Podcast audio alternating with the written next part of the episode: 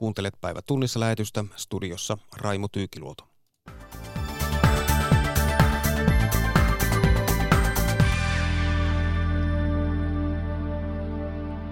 Puolueiden puheenjohtajat ovat mitelleet työelämää koskevista asioista SAKn paneelissa.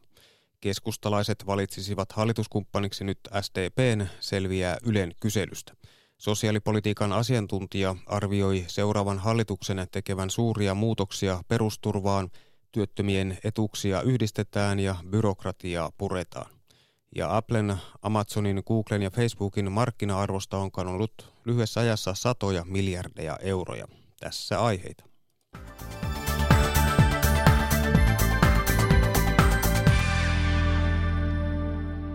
Eduskuntapuolueiden puheenjohtajat kohtasivat aamulla palkansaaja keskusjärjestö SAK järjestämässä paneelissa.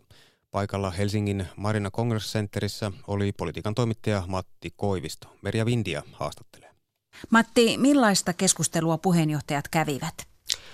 Vaalikevät tässä lähestyy ja puheenjohtajat he, he alkavat selvästi hiljalleen lämmetä – Tämä yhdeksän puoluejohtajan kokoopano kohtasi viimeksi keskiviikkona Elinkeinoelämän keskusliitto EK järjestämässä tentissä ja Tähän, tähän viime tenttiin verrattuna keskustelu oli tällä kertaa huomattavasti virkeämpää ja erityisesti vasemmisto-oppositio pyrki hyökkäämään hallituksen kimppuun.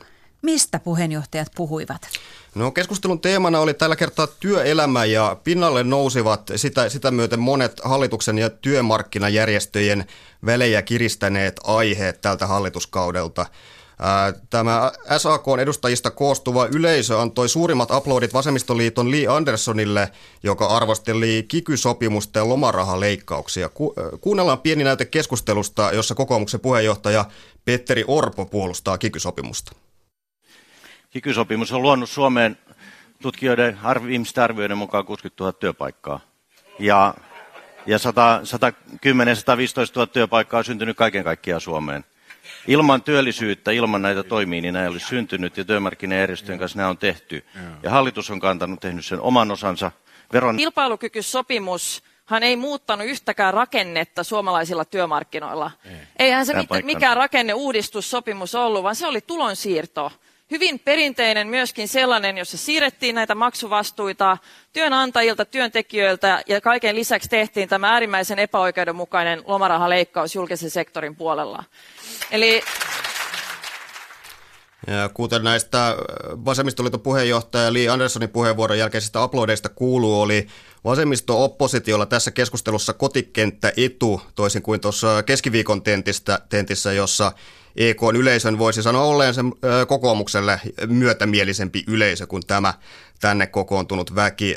Sinisten puheenjohtaja Sampo Terho yhdessä vaiheessa hän hieman hikeentyi yleisön reaktioihin ja hän huomautti tästä aiemmin Ylen ykkösaamussa esittämästään teoriasta, jonka mukaan syksyn työmarkkinavääntö irtisanomislain ympärillä olisi ollut työmarkkinajärjestöjen poliittisista syistä masinoimaa. Myös luonnollisesti tätä syksyn työmarkkinakiistaa ja irtisanomislakia käsiteltiin tentissä. Näin SDPn puheenjohtaja Antti Rinne. Nyt se on eduskunnassa se malli, mikä perusteletun osalta sitten löydettiin jonkunnäköinen yhteisymmärrys keskusjärjestöjen ja hallituksen välillä, mutta sekin lisää epävarmuutta. Nyt ei kukaan oikein tarkkaan tiedä, miten sitä pykälää tullaan soveltamaan, jos se läpi menee eduskunnassa. Ja se tarkoittaa sitä, että oikeus, oikeustila on epävarma sekä yrittäjien että myöskin työntekijöiden näkökulmasta. Tästä ei ole mitään järkeä tämmöisessä touhussa.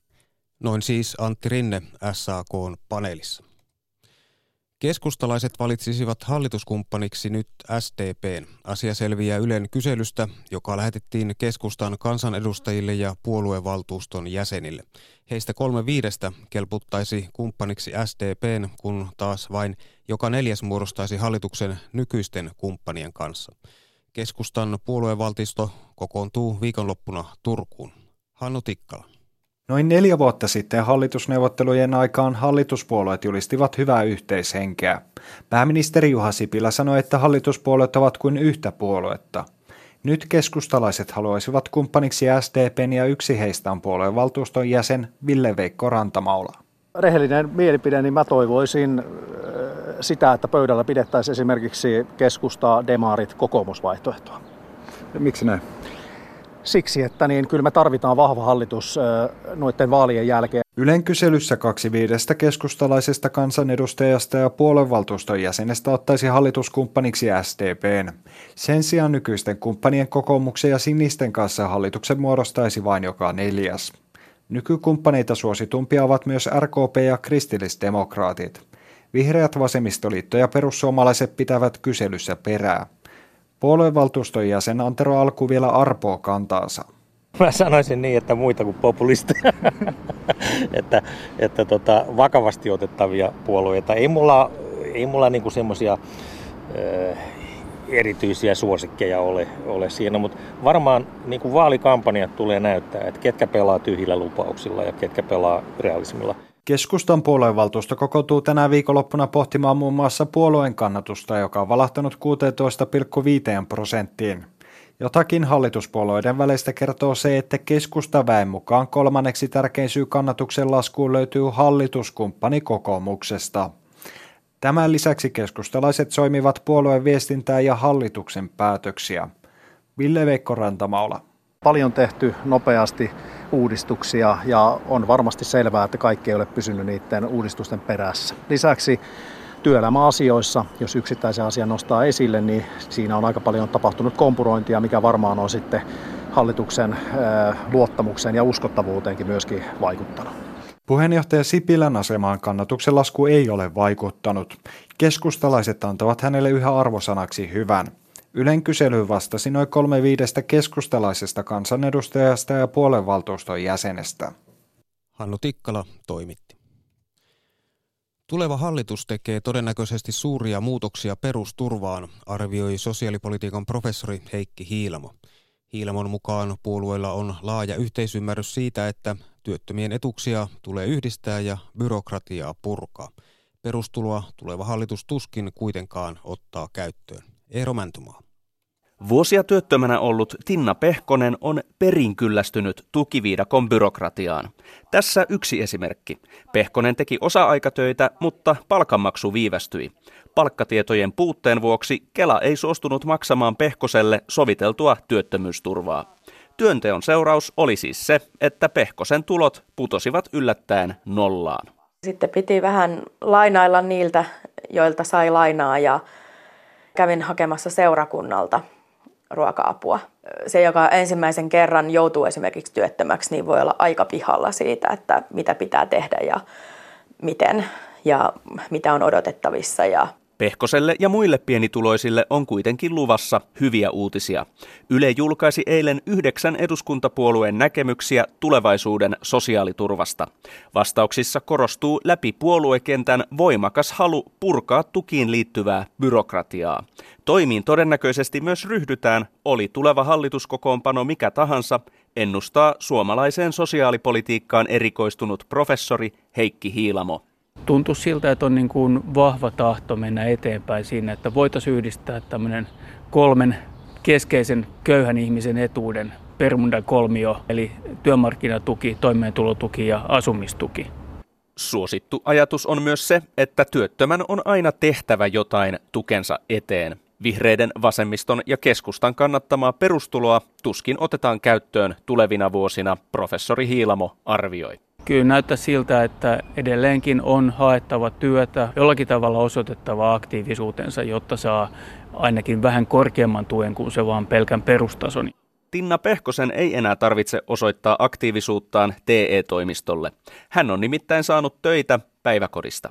No kyllähän se on tosi iso juttu, että pystyy ennakoimaan aina seuraavan kuun tuloja ja menoja. Sillä ei oikeastaan ole mitään väliä, että miten paljon sitä rahaa tulee, kunhan se tulee varmasti. Eero Mäntumaa toimitti. Ylihuomenna sunnuntaina pääministeri Juha Sipilä osallistuu Euroopan neuvoston ylimääräiseen kokoukseen Brysselissä. Kokouksessa EU-johtajien on määrä vahvistaa sopimus Britannian EU-erosta. Valtioneuvoston kanslian tiedotteessa sanotaan nimenomaan, että on määrä, siis ainakin aikomus vahvistaa historiallinen suunnitelma Britannian ja unionin Brexitin jälkeisestä yhteiselosta. Miten todennäköistä siis on, että tuo aikomus myös toteutuu? Pirjo Auvinen soitti pääministeri Sipilän EU-asioiden erityisavustaja Riikka Pakariselle. Selitäpä ensin, että mikä paperi sunnuntaina nyt oikein on tarkoitus vahvistaa? Eli sunnuntaina on tarkoitus vahvistaa päämiesten toimesta kaksi eri paperia, eli on tämä erosopimus, josta nyt on neuvoteltu jo hyvin pitkään ja jossa käydään läpi sitten, joka on hyvin pitkä, noin 600-sivuinen sopimus, jossa käydään kaikki tarkasti läpi tähän eroon liittyvät kysymykset ja, ja niistä on nyt sitten päästy sopuun ja se on tarkoitus hyväksyä.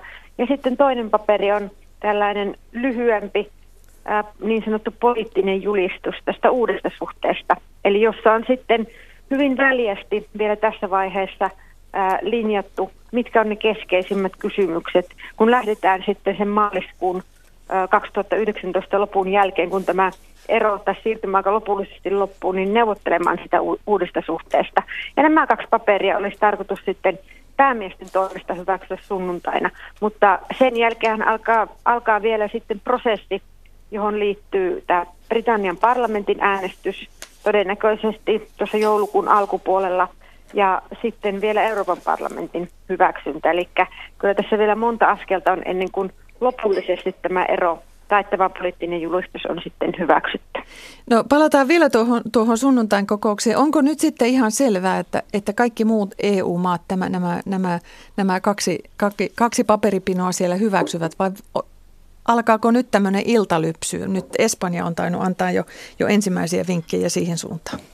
Joo, no Espanjalle on ollut tämä Gibraltarin kysymys hyvin keskeinen ja he ovat sitä, sitä nostaneet esille, mutta kyllä muilta osin niin aika vahva yksimielisyys näille on. Että tosiaan tästä erosopimuksestakin niin on neuvoteltu jo pitkään ja, ja maat EU27 ovat saaneet tuoda sinne omia prioriteettejaan. Ja esimerkiksi Suomen osalta nämä kansalaisten oikeuksiin liittyvät kysymykset, rahoituskysymykset, niin ovat siellä hyvin sisällä. Eli ihan... että en usko, että siinä, mutta katsotaan nyt, että tosiaan vielä neuvottelut, neuvottelut jatkuvat, mutta kyllä hyvin, hyvin todennäköistä on, että sunnuntaina tosiaan nämä EU27 päämiehet tämän hyväksyvät. Mutta sen jälkeen tosiaan vielä Britannian parlamentissa äänestykset. Kertoi pääministeri Sipilän EU-asioiden erityisavustaja Riikka Pakarinen. Hänelle soitti Pirjo Auvinen. Euroopan komissio on palkinnut Ateenan Euroopan tämän vuoden innovaatiopääkaupunkina. Talouskriisin koettelemat ateenalaiset ovat löytäneet innovaatioista tuloksekkaan toimintakeinon elämänlaatunsa parantamiseksi. Kaupungin positiivisesta suunnasta huolimatta metropolissa on myös yhä arjen ongelmia. Atenasta jatkaa Sara Saura.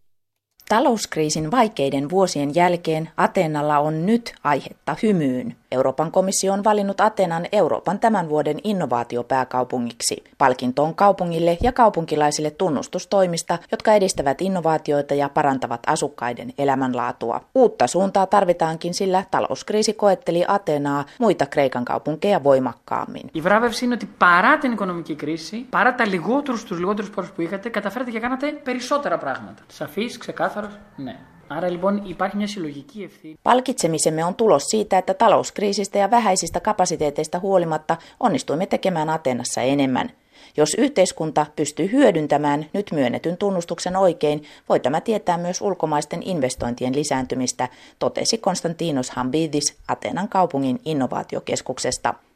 Atenan innovaatioekosysteemissä tavalliset ihmiset, julkishallinnon organisaatiot, korkeakoulut ja yritykset ovat puhaltaneet yhteen hiileen. Tuloksena on muun muassa hylättyjen alueiden henkiin herättäminen, digitaalitekniikan tuominen lähelle eri ikäryhmiä, pakolaisten integroiminen yhteiskuntaan sekä kaikille avoin kansalais- ja kulttuuritoiminta. Kaikki atenalaiset eivät silti yhdy kaupungin suitsutukseen.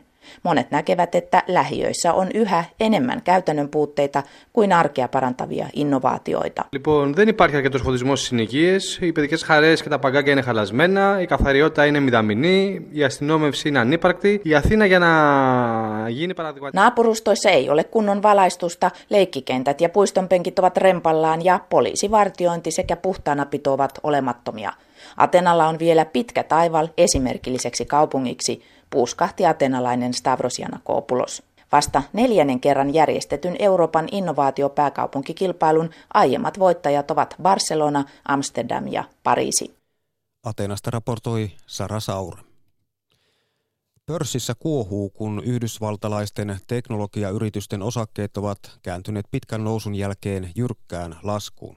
Applen, Googlen, Amazonin ja Facebookin arvosta on muutamassa viikossa sulannut satoja miljardeja euroja.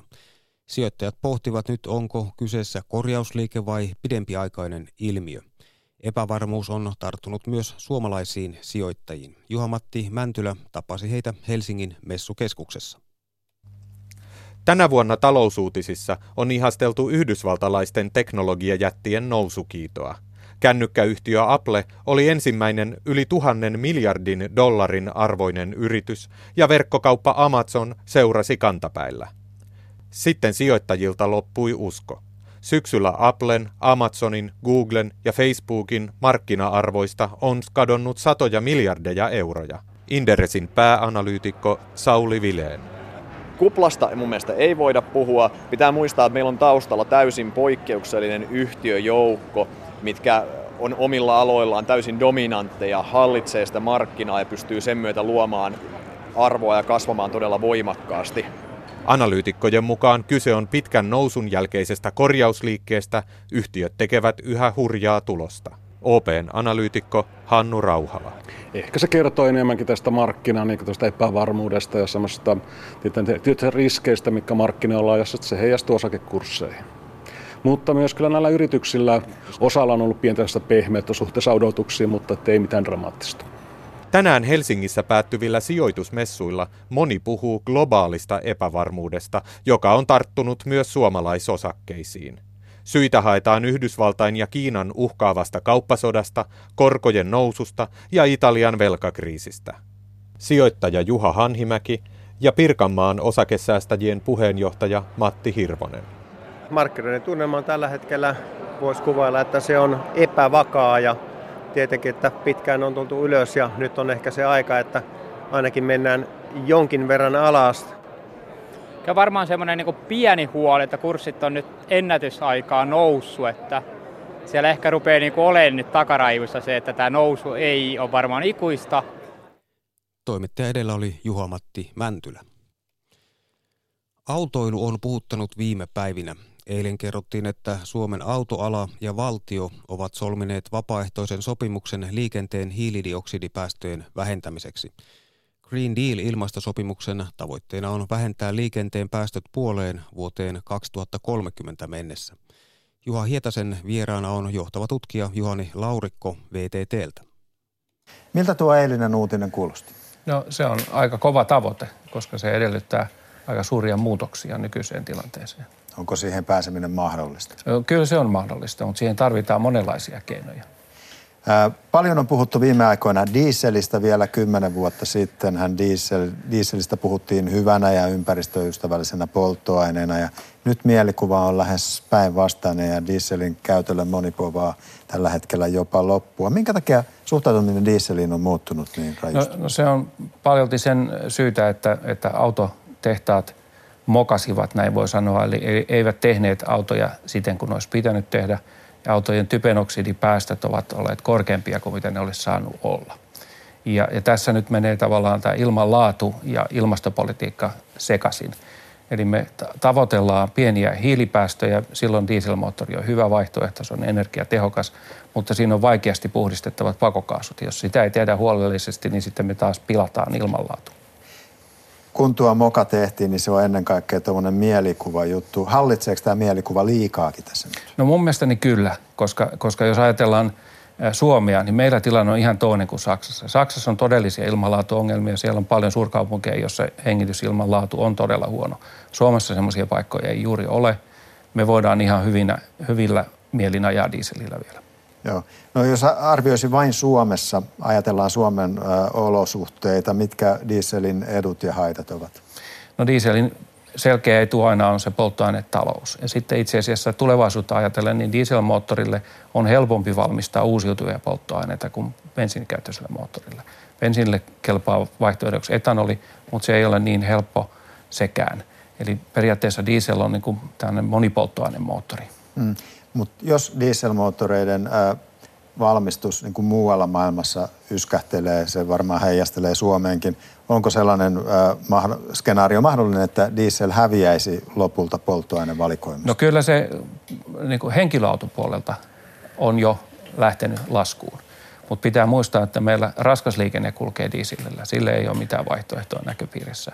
Me tulemme näkemään kuorma- ja linja-autot dieselkäyttöisenä vielä kymmeniä vuosia, vaikka henkilöautot olisivat sähköisiä. Eli pitkän matkan kuorma-autoliikenteeseen ei sähköä vielä kovin helposti saada. Mm. Monia semmoisia ihan tavallisia kaasunpainajia hämmentää tietysti se, että tätä polttoainemahdollisuuksia on hyvin lukuisia. Jos puhutaan biodieselistä, kuinka todellinen vaihtoehto se on dieselautojen uusiutuvaksi polttoaineeksi? No se on ihan hyvä vaihtoehto ja, ja Suomi satsaa aika paljon siihen, koska me ollaan teknologiajohtajia siinä tekniikassa ja sen valmistuksessa. Mutta se ei, ei maailman ongelmia ratkaise, koska raaka-ainevarat ei riitä siihen, että kaikki raaka jalostettu diesel tehtäisiin uusiutuvasta raaka-aineesta. Siihen se ei riitä. Mutta tulevaisuus minun käsitykseni mukaan tuleekin perustumaan monenlaisiin energialähteisiin. Ei niin, että me jalostamme öljystä polttoaineita, vaan tulevaisuudessa me käytämme monenlaisia energialähteitä ja jalostamme niitä monenlaisiin muotoihin, joilla niitä voi sitten varastoida ja jaella. Mm. Jos yksi käyttää biodieseliä yksi käyttää kaasua ja näin poispäin, niin saadaanko se jakelu sellaiseksi, että sitten tyydyttää näitä auton käyttäjiä? No se on se haaste. Että jos me käytetään useita energiankantajia, niin meillä täytyy olla sitten päällekkäisiä jakelujärjestelmiä, mutta siihen suuntaan tässä ollaan menossa, koska tavallaan se ongelma, mikä meidän liikenteen suhteen on, että me olemme jääneet niin kuin yhden vaihtoehdon vangiksi. Mm. Sähköautojen puolesta on puhuttu paljon, mutta Suomessa on toistaiseksi tehty aika vähän. Miten hyvin pystytään ennustamaan sitä, että mikä tai mitkä ovat ne käyttövoimat, jotka ovat vaikkapa vuosikymmenen päästä käytössä? No sähkö on varmasti ykkönen, mutta se, että sähkön ongelma on se, että sähkön varastoituvuus on huono. Eli, eli sähköauton heikko kohta edelleen on akku. Sen kapasiteetti ei ole sitä luokkaa, kun haluttaisiin sen olevan ja hinta on kova. Eli me tarvitaan sähkön varastoinnin kehitystä ja sen takia, kun näitä muita käyttökelpoisia vaihtoehtoja on, vaikka kaasu ja uusiutuvat polttoaineet dieselissä, niin, niin niitä voidaan ottaa nopeammin käyttöön ja sillä tavalla saada sitten vaihtoehtoja sille väliajalle, kunnes me sitten saamme akun, joka on riittävän hyvä ja halpa. Mm. Kun se sähköautojen ö, tuotanto ja myynti Suomessa on vielä niin alkutekijöissä. Onko todella mahdollista, että jo vuosikymmenen kuluttua se olisi ykkönen Suomessa? Ää, en usko, että se Suomessa on ykkönen vuoden, vuosikymmenen kuluttua vielä. Kyllä se sen verran alkutekijöissä on no. vielä. Minkälainen aikajänne tässä on edessä, että, että sähköautoja on sitten valtaosa henkilöautoliikenteessä? No jos ajatellaan, että meillä auton käyttöikä ennen, ennen romutusta lähentelee 20 vuotta, niin kyllä se, se enemmänkin se 20 vuotta on kuin 10 vuotta ennen kuin sähkö on niin valta-asemassa käytössä. Mm. Eli tuolla keinoin ei vielä 2030, niin ei mitään ei. ratkaisua ole. Siihen tarvitaan muita keinoja vielä. Joo. No esimerkiksi Norjassa jo puolet myytävistä autoista on kuuleman mukaan sähköautoja ja niitä tuetaan muun muassa ilmaisella pysäköinnillä, halvoilla tietulleilla. Riittäisikö Suomessa ylipäänsä energiaa vastaavanlaiseen sähköautojen nopeaan tukemiseen? Kyllä se energia riittää, jos se lataus tehdään älykkäästi. Että jos autot ladataan yöaikaan, niin silloin meillä on käytössä riittävä kapasiteetti. Että jos kaikki Suomen autot muuttaisi nyt sähkökäyttöiseksi, niin se tarkoittaisi noin kymmenesosan sähkön käytön lisäystä, mitä meillä nyt on. Mutta se, jos sitä latausta ei voida järjestää silloin, kun kysyntä on matala, niin silloin siitä tulee ongelma. Jos kotioloissa ladataan sähköautoja, se vaatii aina investointeja sielläkin päässä tuo ei varmaan kovin nopeasti käy. No kyllä, kyllä periaatteessa ne kotilataus on helpommin järjestettävissä kuin sitten nämä, nämä tehokkaammat julkiset laturit, koska ne, ne on sitten kalliimpia. Että, että kotilatausaseman sähköautolle saa tuommoisella tuhannella, tuhannella eurolla, mutta sitten kun puhutaan näistä isotehoisista latureista, sadan kilowatin ja siitä ylöspäin, niin silloin puhutaan jo kymmenien tuhansien investoinneista. Suomessa on paraikaa erittäin isoja toiveita akkuteollisuuden kehittämiseen ja, ja tota, onko sille katetta, jos ajattelee tulevaisuuden autoja? Varmasti on. Kyllä, kyllä tota sähkön varastointi akkuun tulee yleistymään, mutta itse näen tavallaan tulevaisuuden sellaisena, että, että sähköauto ei tällä nykyisellä akkuteknologialla ole täysin laajassa mittakaavassa mahdollinen. Meiltä loppuu siihen tarvittavat raaka-aineet. Mm. Sähköautoja on perusteltu ympäristöystävällisyydellä ja varmasti näissä pienhiukkaspäästöissä päästäänkin pienempään, jos sähköautoja käytetään. Mutta jos tähtäimessä on erityisesti hiilijalanjäljen pienentäminen, niin kuinka järkevänä vaihtoehtona sähköautoja voi silloin pitää? No se on kaikki siitä kiinni, että kuinka vihreätä sähköä pystyy tekemään, koska sähköauto on just niin saastuttava kuin se sähkö, mitä se käyttää. Mm kun tällä hetkellä ei ole varmuutta, että mihin suuntaan autot kehittyy, niin, niin mitä tässä tilanteessa kannattaa sellaisen kansalaisen tehdä, joka harkitsee uuden ajoneuvon ostamista? Sanotaan nyt vaikkapa lähimmän vuoden aikana. No minä suhtautuisin näihin uusiin vaihtoehtoihin sillä tavalla uteliasti, että ottaisin selvää, että minkälaisia ominaisuuksia ne sisältää ja sopisiko se minun käyttööni. Että jos esimerkiksi vierastaa dieselautoa, niin hyvä vaihtoehto on nyt ostaa kaasukäyttöinen auto, koska silläkin ajaminen on varsin edullista ja pitkällä tähtäyksellä me tähtäämme siihen, että se käytettävä metaani olisi biokaasua, eli se olisi silloin uusiutuvaa energiaa. Se olisi hyvä vaihtoehto. Ja jos sähköauton ominaisuudet ja hinta sopii, niin miksi ei sitäkin? Mm. Autoalalla paljon puhutaan ö, uudempien autojen puolesta, koska ne, ne päästöt ovat vähäisempiä, mutta kuinka tarkkaan osataan ottaa huomioon sitä koko auton elinkaarta? Että kannattaako kaikista vanhoista autoista heti luopua? No kyllä kaikkein vanhimmista autoista kannattaa ilman muuta luopua, koska se ero polttoainekulutuksessa ja päästöissä on niin iso. Eli, eli ilman muuta semmoiset yli 15-vuotiaat autot kannattaa mieluummin romuttaa kuin ajaa loppuun ja ottaa käyttöön uudempia autoja. Kertoi johtava tutkija Juhani Laurikko VTTltä. Juha Hietanen haastatteli. Venäjällä kansalaiset pitävät nyt hyvinvointia ja sosiaalista oikeudenmukaisuutta suurvaltapolitiikkaa olennaisempana, kertoo äskettäinen mielipidekysely. Mielipideilmastossa tuntuu varsinkin hallituksen ajama epäsuosittu eläkeiän nosto. Moskovasta raportoi Heikki Heiskanen. Kommunistit marssivat äskettäin Moskovan keskustassa lokakuun vallankumouksen vuosipäivänä. Nostalgia on ollut puolueelle keskeinen myyntiartikkeli, mutta presidentti Vladimir Putinin hallinnon taannoinen päätös eläkeiän nostamisesta on tuonut puolueelle lisävirtaa.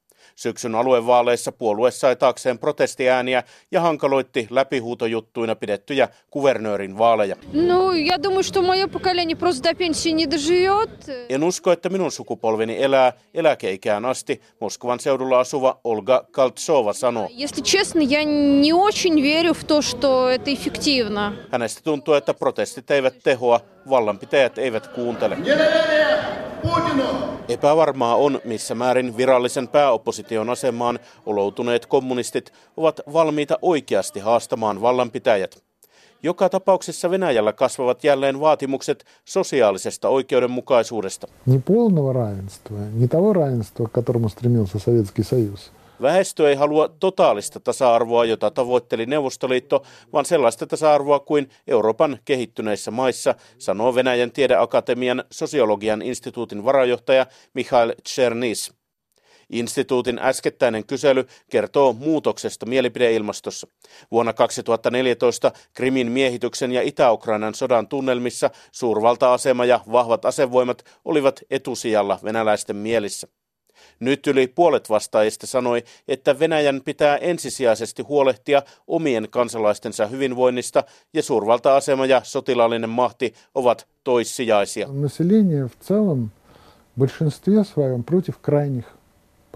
Venäläiset eivät halua äärimmäisiä radikaaleja ratkaisuja, vaan pikemminkin maltillista sosiaalidemokratiaa, sosiologi Chernish kuvailee. Monesti on sanottu, että Venäjä on täyttänyt ja ylittänyt kiintiönsä vallankumouksissa.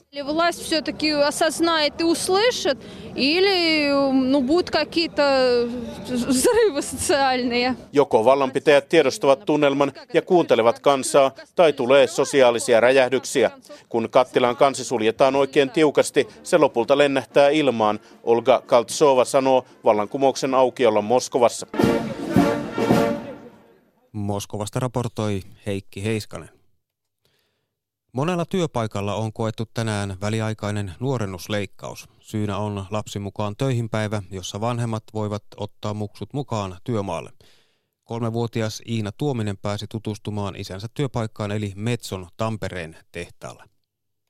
Aika kiva, kun mä saan nähdä välillä isin työpaikkoja, niitä huoneita. Iina Tuominen on yksi tamperelaisen konepajan uteliaista pikkuvieraista. Yhteensä 80 lasta pääsi tänään tutustumaan Metson tehtaaseen, jossa heidän vanhempansa päivät pitkät suunnittelevat ja rakentavat liikuteltavia murskainlaitoksia. Oskari Ahokas näki ja koki monenmoista. No, mä oon päässyt kokeilemaan katsomaan uusia kiviä ja koneita ja sitten mulle on näytetty, että missä täällä on mun äitin työpaikka. Tämän päivän jälkeen moni muksu tietää paremmin, mitä vanhemmat töissä tekevät. Metson Tampereen tehtaan vieraista jokunen jopa innostui alasta. Ainakin Tobias Teeri sai hyvän vaikutelman isänsä työmaasta. Juuri varmaan tällainen olisi hyvä työpaikka mullekin. Mikä tässä on hyvää? Täällä näköjään on tosi hyvä ruokala ja hyvä paikka kuitenkin myös. Kolmevuotias Pamela Tyyni innostui valtavista murskainkoneista, mutta ei tässä vaiheessa ammatiksi asti. Ootko Pamela päättänyt jo, mikä susta tulee isona? Lääkäri. Mitä sä meinaat hoitaa? Noita äm, ä, yksisarvisia. Toimittaja oli Petra Ketonen. Ja tässä oli päivätunnissa lähetys.